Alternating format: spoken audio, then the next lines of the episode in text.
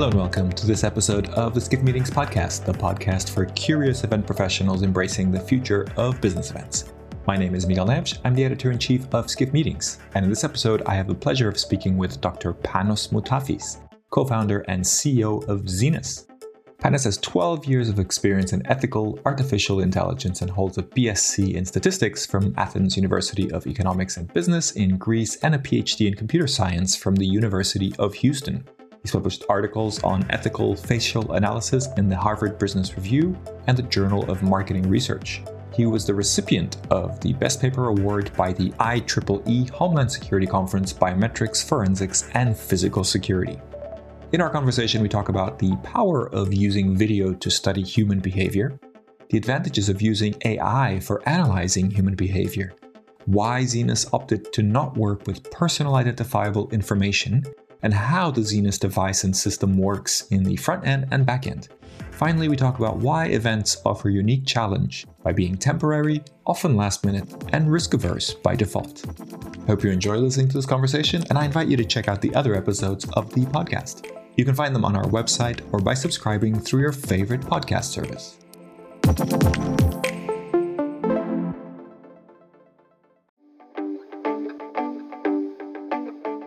Now, for a word from our sponsors PHL Life Sciences, a division of the Philadelphia Convention and Visitors Bureau. Host your convention or trade show in Philadelphia, one of America's leading life sciences hubs. PHL Life Sciences, the first and only CVB division of its kind, will connect you to the professionals at the forefront of your industry and to a culture you can only find in Philadelphia, a city known for its rich history that's forging a bright future. Philadelphia challenges the expected and defies convention. A world of discovery is waiting. Visit phlife.com to learn more.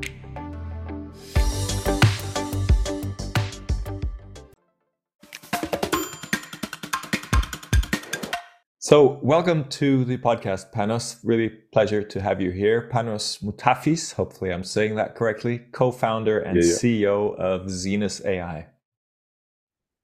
Thank you for having me, Miguel. I look forward to the conversation. Sounds good. Um, Panos, take us through your journey. I mean, I know you're a PhD in computer science and you've worked in AI and a really fascinating um, kind of journey, but I, would love to hear it from your perspective and also how you found the events industry or the meetings industry. Uh, you know, I'm, I'm usually saying this is a conversation over a glass of whiskey and I don't have one with me. but the, the short story is that I came to the United States and the University of Houston to pursue my PhD in computer science. My undergrad was in applied math and statistics. And the program I was working on had a very heavy emphasis on computer vision, machine learning, AI. And my goal was to be a professor. But the University of Houston, Houston filed a patent uh, based on my work. Then the National Science Foundation, they have this program called Innovation Core, and what they're doing, they're trying to find the best researchers and technologies uh, in the country, and they give you some funding uh, to explore the com- commercialization potential of, of your technology. And the reason why they do that is to speed up the adoption of technology because this makes things better for everyone, the economy, people's lives, and so forth. And as part of this program, it was when uh, I took, you know, a detour uh, on my on my goals and plan path. And because we were analyzing faces with our technology, where do people go? They go at events, and that's how we said, you know, this is the best place to get started. Plus, the events industry has so many unique characteristics that we absolutely love. So it was a natural fit for us. That's fascinating. So it was really the university and this program that pushed you from being a professor to to starting your business? Uh, kind of yes. I always had you know the entrepreneurship uh, you know thing inside of me, but uh, it was this was the catalyst. I would say yes. Very interesting. And how do you explain to your friends and family what you do? Is that something that comes naturally? I imagine not only events is interesting, but the the kind of AI and facial recognition could be an interesting conversation starter, but also lead to a few confusions, maybe. so so my friends get it my family not so much uh, my family might be even scared of what we do, and it takes a lot of explaining uh, to help them understand why we do it, how we do it, and so forth. So, on the highest level, what what we say is we are analyzing the human behavior by processing video. You know, that's the simplest way of putting it. It is not 100% there, but you know, we just study the human behavior in spaces to improve the experiences, to to understand uh, what they do, why they do it, what they like, what they don't like. That's you know, again, not entirely accurate, but this is the most um, easy way to communicate it. Now, when we, are talking with friends, especially those working in tech or you know uh, in other organizations in corporate America or Europe, it, is much easier to understand because most people have gone to a professional event. They have gone to a trade show, they have gone to an exhibition, they have gone to a conference. They understand the process. Oh, you have to pick up your badge oh, you have to go to a session. You, the session was good. It wasn't good. I had a conversation with an exhibitor. It was boring. Maybe we shouldn't having these conversations. You know, a- anything like that, they get it. So when you explain that the technology is looking on the group level, uh, what work work to create better experiences, to design better spaces, that much that this is much easier for people to understand. Interesting. So let's jump into the product actually, because I, I think I'd like to kind of take a few steps back and sort of tell mm-hmm. us where you started um, and take us through the evolutions of Zenus. Because I mean, I've seen a few different versions of the product, or you've told me about mm-hmm. a few different versions. So I'd love to kind of understand the evolution. So the initial theories and the initial thing where you started looking at, at, at facial recognition. And I remember that the approach was slightly different. So if you could take us through that, I think it'd really help us understand how it's evolved you know, that's a conversation for another glass of whiskey, Miguel. and it's very early this in the morning the, when we're recording the whiskey this. podcast. Too, uh, joking aside, we did start from face recognition, and we had a cloud-based platform where you could send a video, and you get back the uh, ID of the person that was identified in this video frame, and we were using the technology to streamline the check-in process. And even though we had without going into details, we had implemented a framework that was really state of the art when it comes to protecting people's privacy and security. Uh, it had amazing safeguards built into it. The reality was that when we were trying to explain it with some uh, of our clients or prospective clients, it took quite a bit of explaining to do. The you know information security review process was pretty pretty brutal. Uh, sometimes for a not very big deal, explaining it to registration companies and helping them integrate it in the right manner was also a challenge. Uh, the attendees loved it, and they still do, and it's still being used. Uh, but when it comes to the commercialization aspects, it was a little bit harder uh, to to implement and execute for all of these restrictions.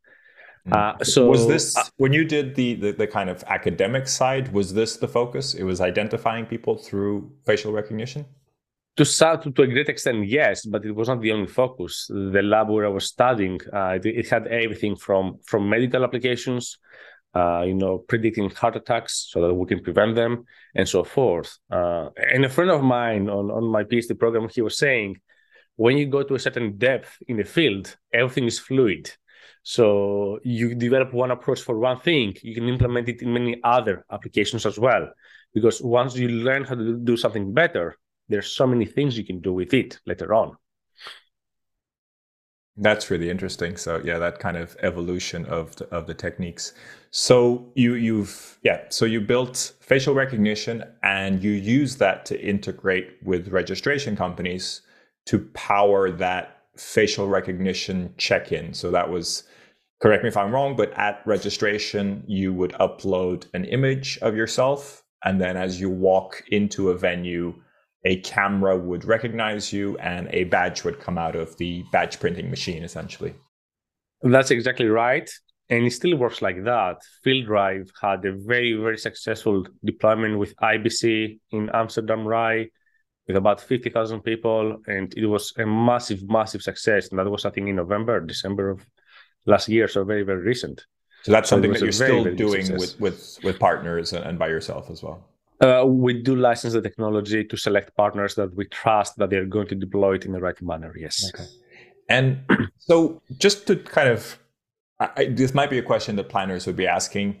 Um, I see uh, kind of QR codes at check-in really being the kind of expectation of people now. You know, through the pandemic, mm-hmm. we sort of became used to this idea of contactless, and that seems quite efficient as well. What do mm-hmm. you think are the are the big advantages to a facial recognition system, other than how you know impressive it is in, in some ways?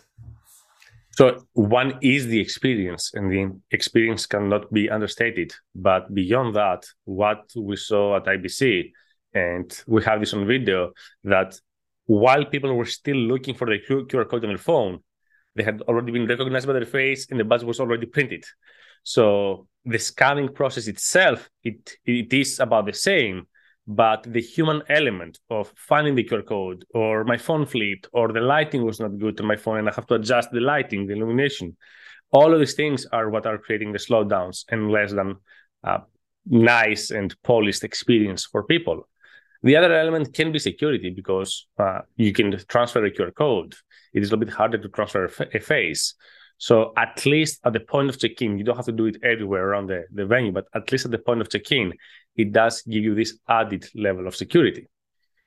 I think those are two excellent points. And I can see a situation where you can scan multiple people, right? So you could have multiple people coming in and and sort of badges being printed out in multiple locations or multiple badges being printed out, right? So it doesn't even have to be sort of an individual one, you know, collecting, etc. We do recommend it uh, for privacy reasons to avoid mixing badges and so forth. So we do recommend one by one. But the very interesting thing about flow of people, because we have studied this quite a bit, whether it is the check-in process, whether this is you know entering the trade floor where where you have people scan, stopping you and scanning you, or breakout sessions, uh, it it it grows. Bottlenecks grow and happen exponentially.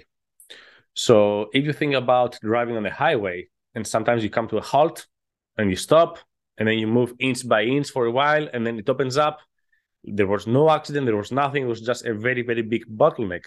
So the moment you have even five or 10% more uh, you know, cars or people trying to go through the same point of congestion, it creates a huge bottleneck and lines uh, are created and so forth. So if you can speed up the throughput. You can increase the throughput even by a little bit. It makes a massive di- difference in avoiding this congestion of point in you know uh, checking at breakout sessions and so forth. Fascinating, and that's really a great example of what you were talking before. How when you develop one technology, there's other advantages and sort of surrounding conversations that actually become clearer in some ways. Yeah, yeah, absolutely.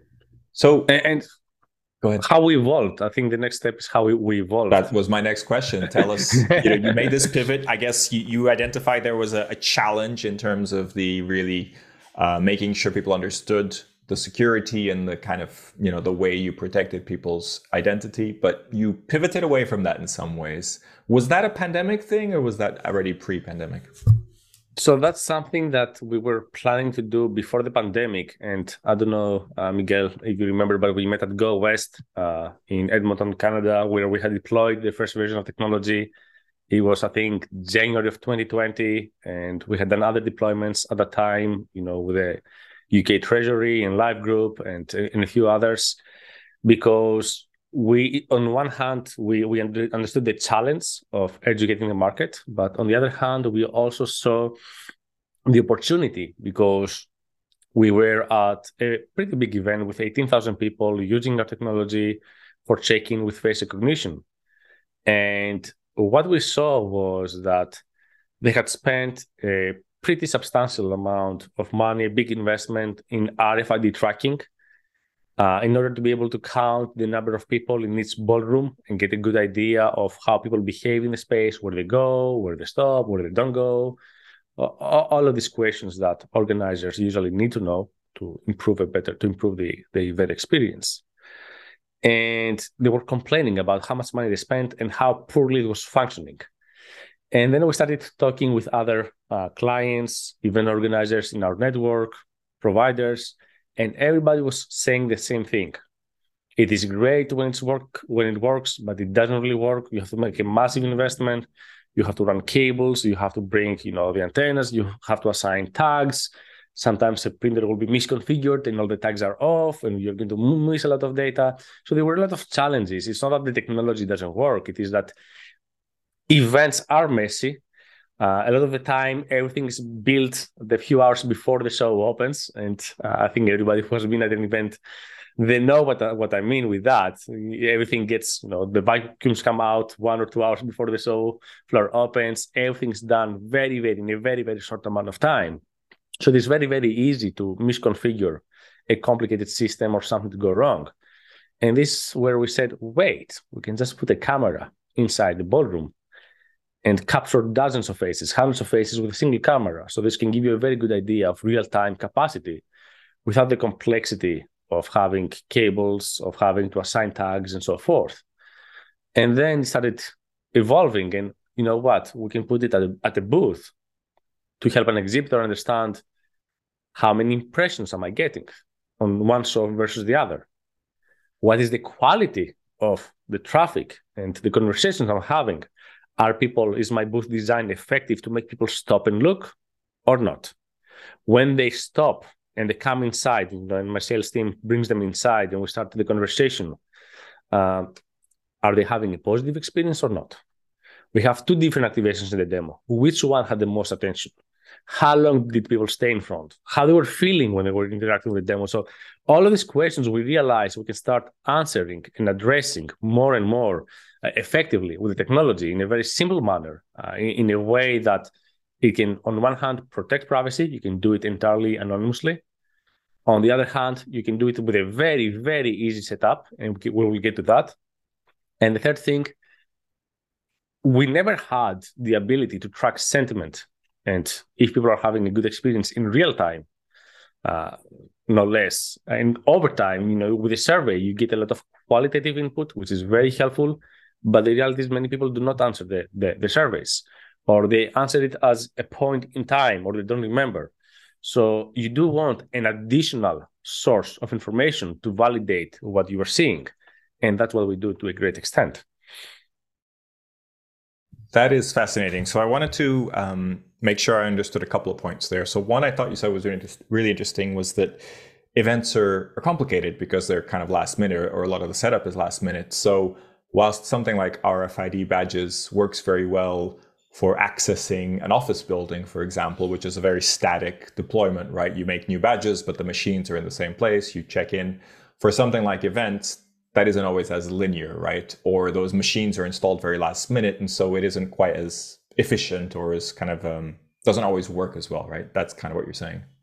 Exactly right. And, and, you know, there are other tracking technologies, Wi-Fi tracking, BLE, and they have their own set of limitations. So nowadays, most of the manufacturers for, for, for phones, Apple, Android, they, they are rotating the MAC address on the phones. They are spoofing. So one device might broadcast five different MAC addresses. So it is very, very hard to get good data from that. Uh, BLE, we know that a lot of people they have their Bluetooth off. Uh, I'm turning it off all the time, or you might need an app. So th- there are limitations with every technology. By the way, including ours, nothing is is perfect. So it, it really depends on what points you want to hit the most, and usually the convenience of installation, the flexibility of being able to, you know, slice and dice the data after the fact.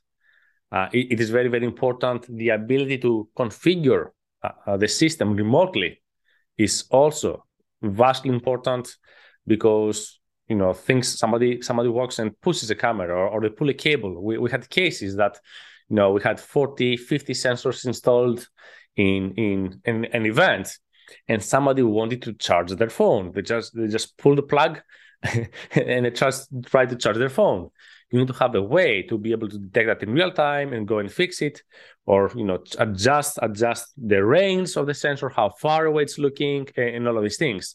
So it is very very important in events. So that's the first part. And the second part whenever you have rfid with the antennas the thrust and so forth a lot of the time you need to run internet lines.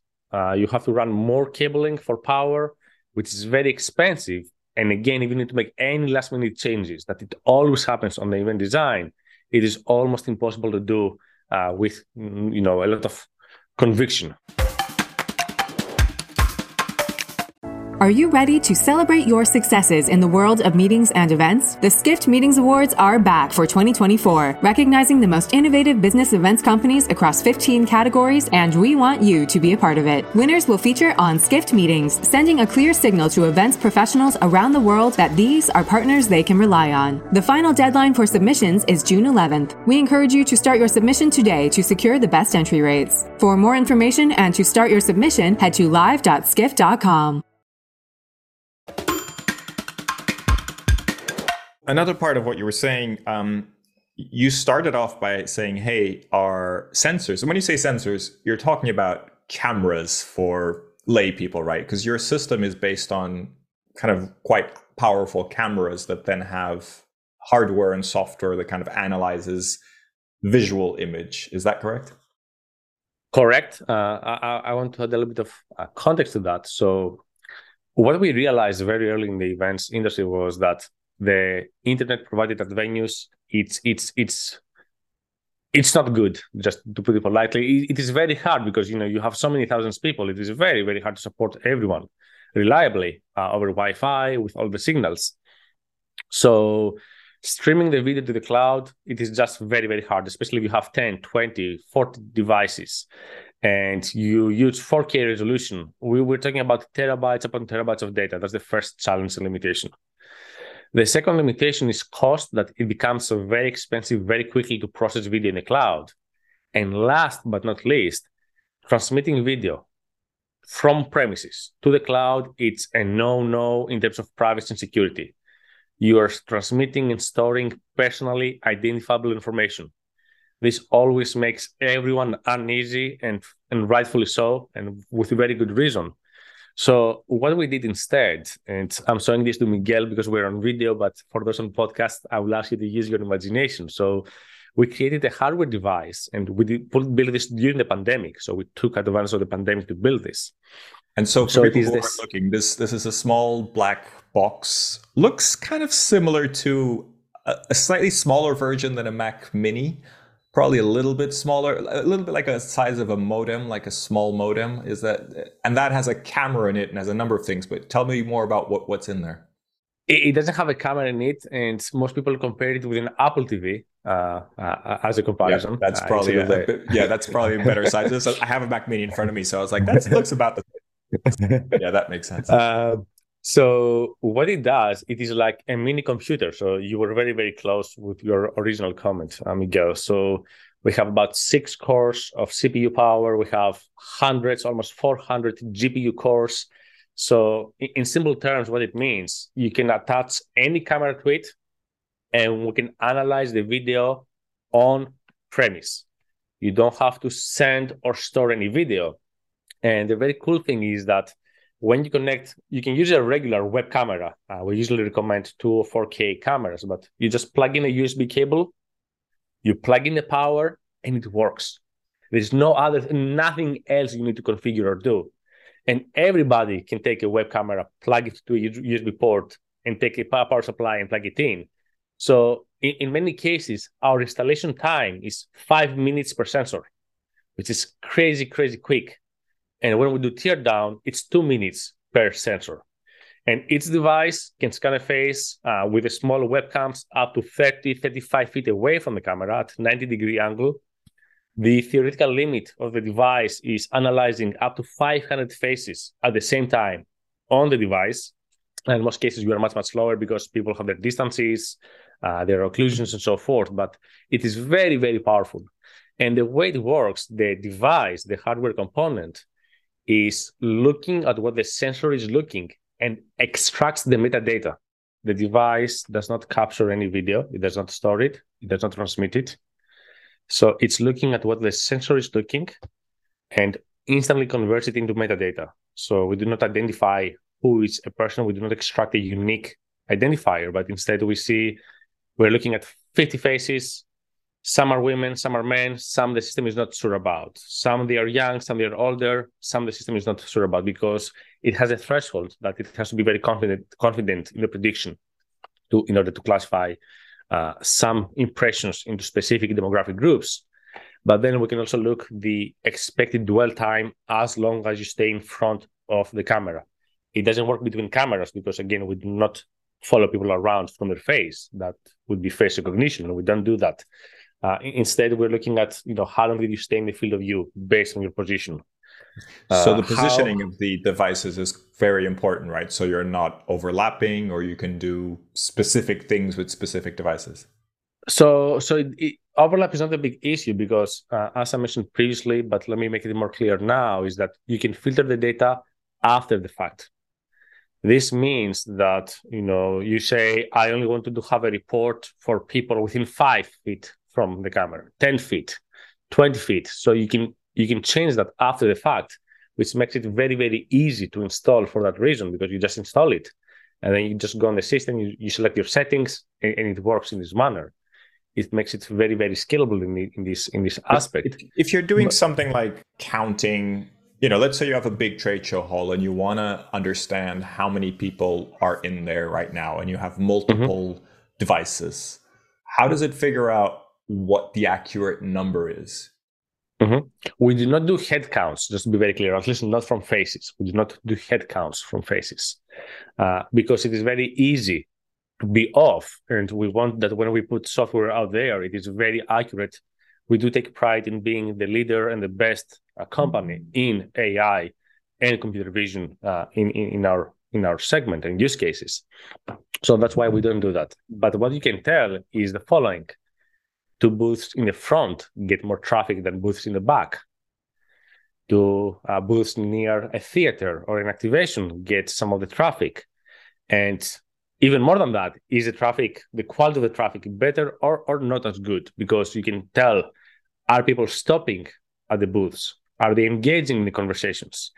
How are they feeling? Uh, so and we have done multiple deployments and what we see usually I, let me just share some statistics. I think that will be very nice for people to to learn is that usually booths and in the front and when people enter the trade floor they're more often than not in better mood than when they start going towards the back and so forth. So they have a little bit more positive energy. They're a little bit more excited. And as they start walking and having conversations and they get a little bit tired, the energy starts to drop down. We have done many, many trade shows where the assumption is that booths in the front and center will get the most traffic. But if you look at the actual conversations happening, the leads collected, uh, the number of visitors, you might get very, very good performance on the back. So if you're an organizer and you were getting giving discounts, maybe you shouldn't. And if you're an exhibitor and you're not getting the results, maybe you should look at the booth design. And this is this is one of the very cool things where we have worked with uh, with exhibitors, and in some of the big success stories, we have been able to give up to 294% increase in the demos offered with the same booth size. So tripling the number of demos offered with the same booth is a massive, massive success. And just to clarify, it was, not just our technology, it is a combination of the data, the on site manager that is observing what is happening to validate everything, and then you make some changes and you iterate. But these are some very, very real results you can get by using the technology and analyzing the behavior of people. Fascinating. So you talk that it, you know, you get metadata and it's not visual data. Uh, forgive me, but it's quite hard to understand that, right? So can you give yes. us an example of what that metadata looks like? I mean, I imagine it's a big spreadsheet, but what can you kind of see in that, or what are the key things that you're seeing in this metadata that comes through? I, I love the question. And a, a, prominent figure in the events industry was explaining our technology, and they were saying, uh, we evaluated many technologies uh, for uh, behavioral mapping. We Zenus came on top, and one of the reasons why we chose Zenus was because of the privacy uh, safeguards that have been built in. And it's irony because we're using cameras to protect privacy, but the system works in a way that actually accomplishes that. So the only data, the only data that is hitting our servers is there was one impression at this time, it stayed this long in front of the camera, and these are the predictions around their experience and their satisfaction and and dwell time. So you just have a very long, a very long spreadsheet with one impression, one impression, one impression, one impression, one impression. And essentially this is being aggregated to, to a great extent. So you say, you know, between nine and 10, I saw this many faces. between 10 and 10.30, I saw this many faces. And this is how the, the dynamic and the composition and the behavior of the audience changed in this time frame. And uh, we have another mode which is more suited for sessions, you know, for speaker sessions, breakout sessions, general sessions, keynotes. And this is where you can start seeing on the whole audience, on the audience as a whole, you know, um, is sentiment going up for a certain speaker or certain topics within the speaker's presentation? Maybe one presenter is losing a part of the audience and they need to adjust their presentation moving forward maybe there are certain activations or certain activities i'm sorry you can do before or after specific segments to bring back the energy and the openness in, in, in, the audience so there, there are many many ways to take this information but the important thing is that there's no way to take what is in our servers and identify the individual yep totally clear so you have n- numbers, um, gender, or if you can recognize it, um, and you have emotions, right? Those are kind of the three things that you're capturing essentially, and then and, from, and dwell time. And, and dwell, time. And dwell time. Yeah, but that's kind of the numbers, I guess, in some ways, or at least I guess the distance from that that sensor. Yeah, yeah um, exactly. And then the important thing is that you take other information like there was a presentation going on, or this is a booth, or whatever, and then you can i guess cross reference it in some ways.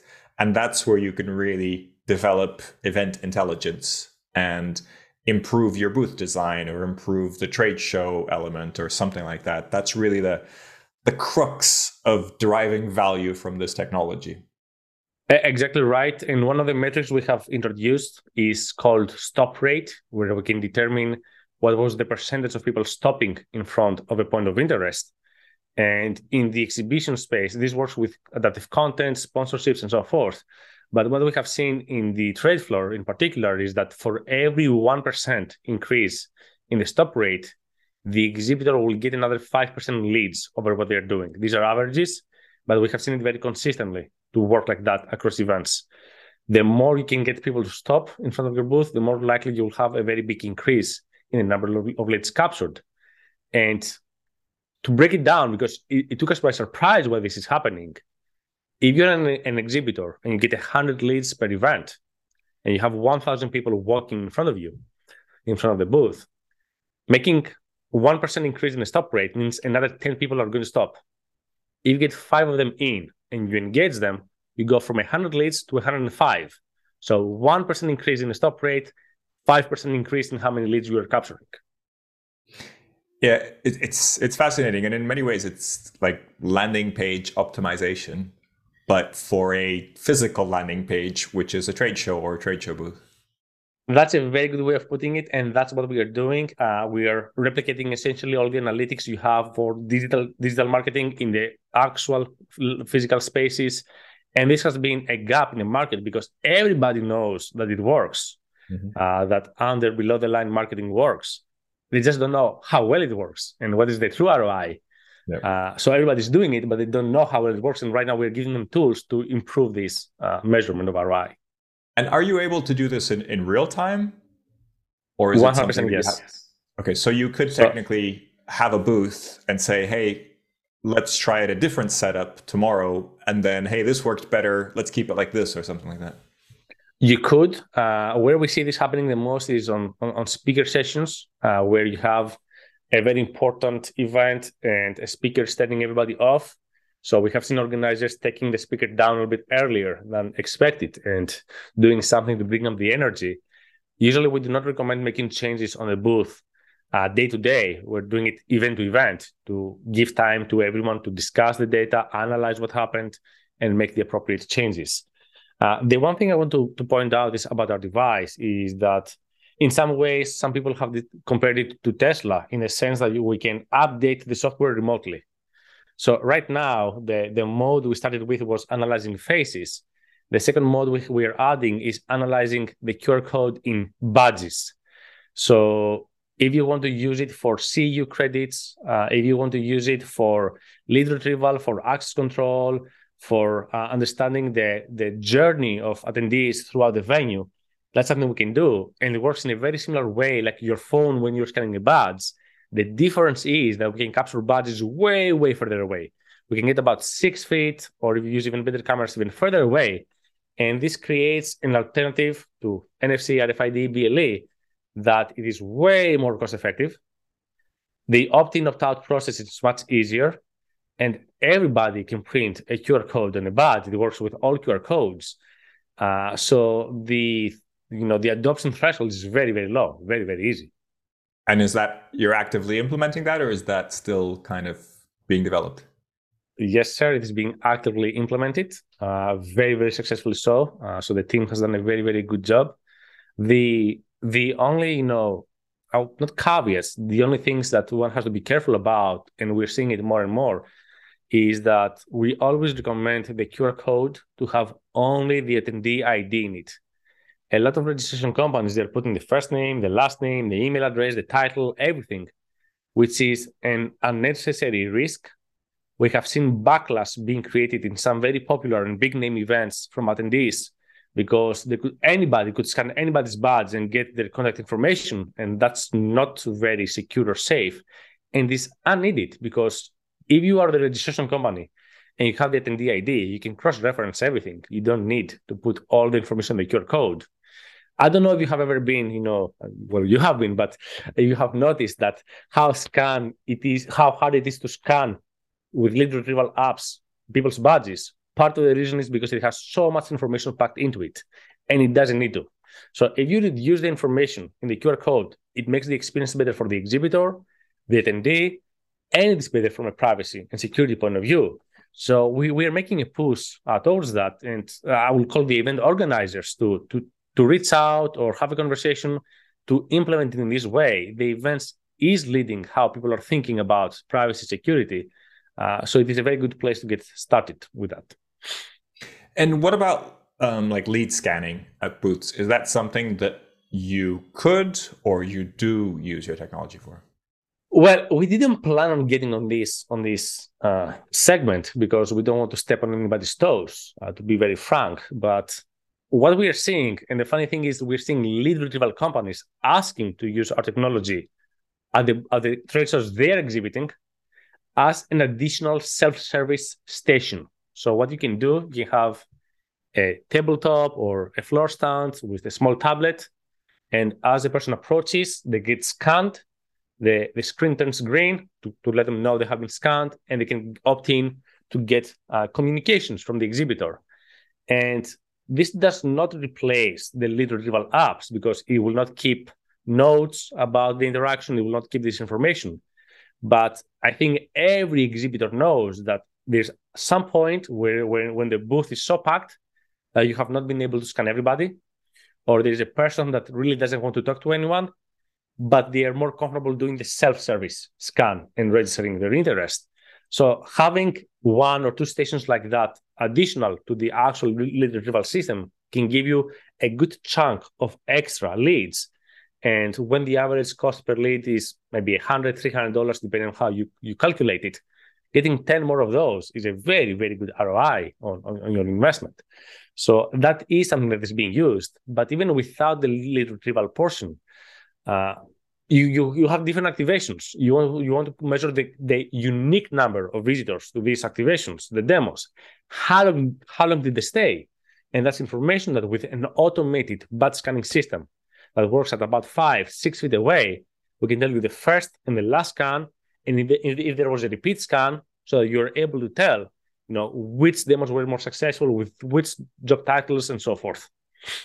And you can also use it for, I guess, like document download or something like that if you want to make it more self service, right? So you have various options and people kind of select whatever they want.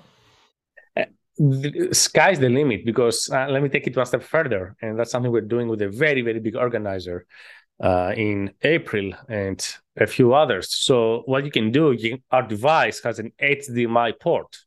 You can take any digital display, you can connect it to our device, and then you can change the content depending on either the demographic profile or the QR code or the person in front of it. And that's the next level of personalization and experience. I like it. That's uh yeah, looking to the future. So, wanting to, to kind of wrap up, I wanted to just get your idea. Are there any challenges that you see with the um, meetings industry that um, I guess impact you in some ways and, and you'd probably want to find solutions to? Um, I guess I'm talking bigger picture. If you see any bigger challenges in the industry that you'd like to overcome in some way? Uh, I wouldn't say challenges. I would say characteristics. Uh, I see some characteristics, and event organizers they are by nature risk adverse and with good reason because you know on events you have any one shot opportunity to make it work or it doesn't work so this has created some you know uh, skepticism on technology in general because there were lots of solutions that they were not up to par. And, and this is where the event organizers they have been a little bit defensive in any type of technology. The pandemic did change that quite a bit. And, and, this is where we say that this is why you have to vet your vendors really, really well. And I, I don't know if this is possible, but a very, very good review of, of software or some certifications or standards, I think would be very helpful for the audience to help buyers make good decisions. Uh, right now, what you see is that a lot of the agencies or you know companies like Freeman or GES or or whatever, they are playing a little bit of this consultative uh, role of they saying, okay, we have tested this technology, it works. That's how how and why you have to implement it. But I think having some more global and standard uh, certificates, standards, uh, whatever, would be helpful uh, to the industry. The challenge is that there are so many tools, so many services. It's, it's a little bit hard to do. Uh, but that's the one thing I, I would say. Uh, on the other hand, events is a very small industry, and the word of mouth moves very quickly. We we supported the PCMA Convening Leaders Conference uh, a, few weeks ago, and uh, I, I, hope they will not get into trouble. But they said, "Hey, Panos, you told us told us it was going to work your technology.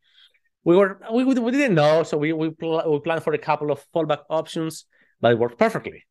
And, and you know what? They're going to tell other organizers, and they're going to use it in other events, and and and that's how. And, and IMEX, the same thing. We work with IMEX as well with EventTech Live and, and this is where the industry plays a very and the community plays a very big role in being able to promote the solutions that do work well and they work ethically uh, as, as well. Well, thank you for taking us through this, and I think it's uh, it's a good message, and uh, it's it's fascinating technology. But I have to admit, even for myself, and I think myself as someone who understands event technology quite well, it's not the easiest thing to suddenly kind of flick a switch and kind of make it understand it, right? So it's good to kind of yes. go through and, and kind of figure out the, the uses and how to deploy it. So, um, Panos, thank you so much for, for joining us today. Good to have you with us, and thank you for for being a sponsor of the podcast as well. We do appreciate that. I wanted to get um, the last question for you is really your recommendation on somebody else who might be interesting to um, to interview on the podcast, so we could have a, a next guest. Uh, so that's challenging because every name I will throw to you, most likely you have already spoken with them. uh, so uh, I, I, will do the the you know seamless plug. I think uh, from all the people that you could have speaking with Art Borrego from our team would be interesting. And, and let me explain why. So Art, he was the co-founder and CEO of Alliance Tech that introduced RFID tracking in I think 2004 uh, it, it, was quite a while ago, and they were acquired by Cvent, and they were able to expand the use of the te- technology quite significantly. So Art joined our team because he believes that what we do is going to be the next level uh, of, of RFID. So because you can get a lot of the behavioral uh, tracking and understanding of people. So I think he could be a very interesting person to speak with because he has lots of experience in events. Uh, he's the person behind a lot of the activations, a lot of big deployments that nobody really knows because he's the most uh, nice, humble, uh, no ego person that you will ever meet. So that could be a good uh, person to speak with. I appreciate it. Self serving works and he sounds super interesting. So it'll be a pleasure to have him on the podcast at some point. Panos, it's been an absolute pleasure. Thank you for taking us through this and um, good luck with everything. We hope to hear lots of success stories very soon. Thank you for having me. I hope so too.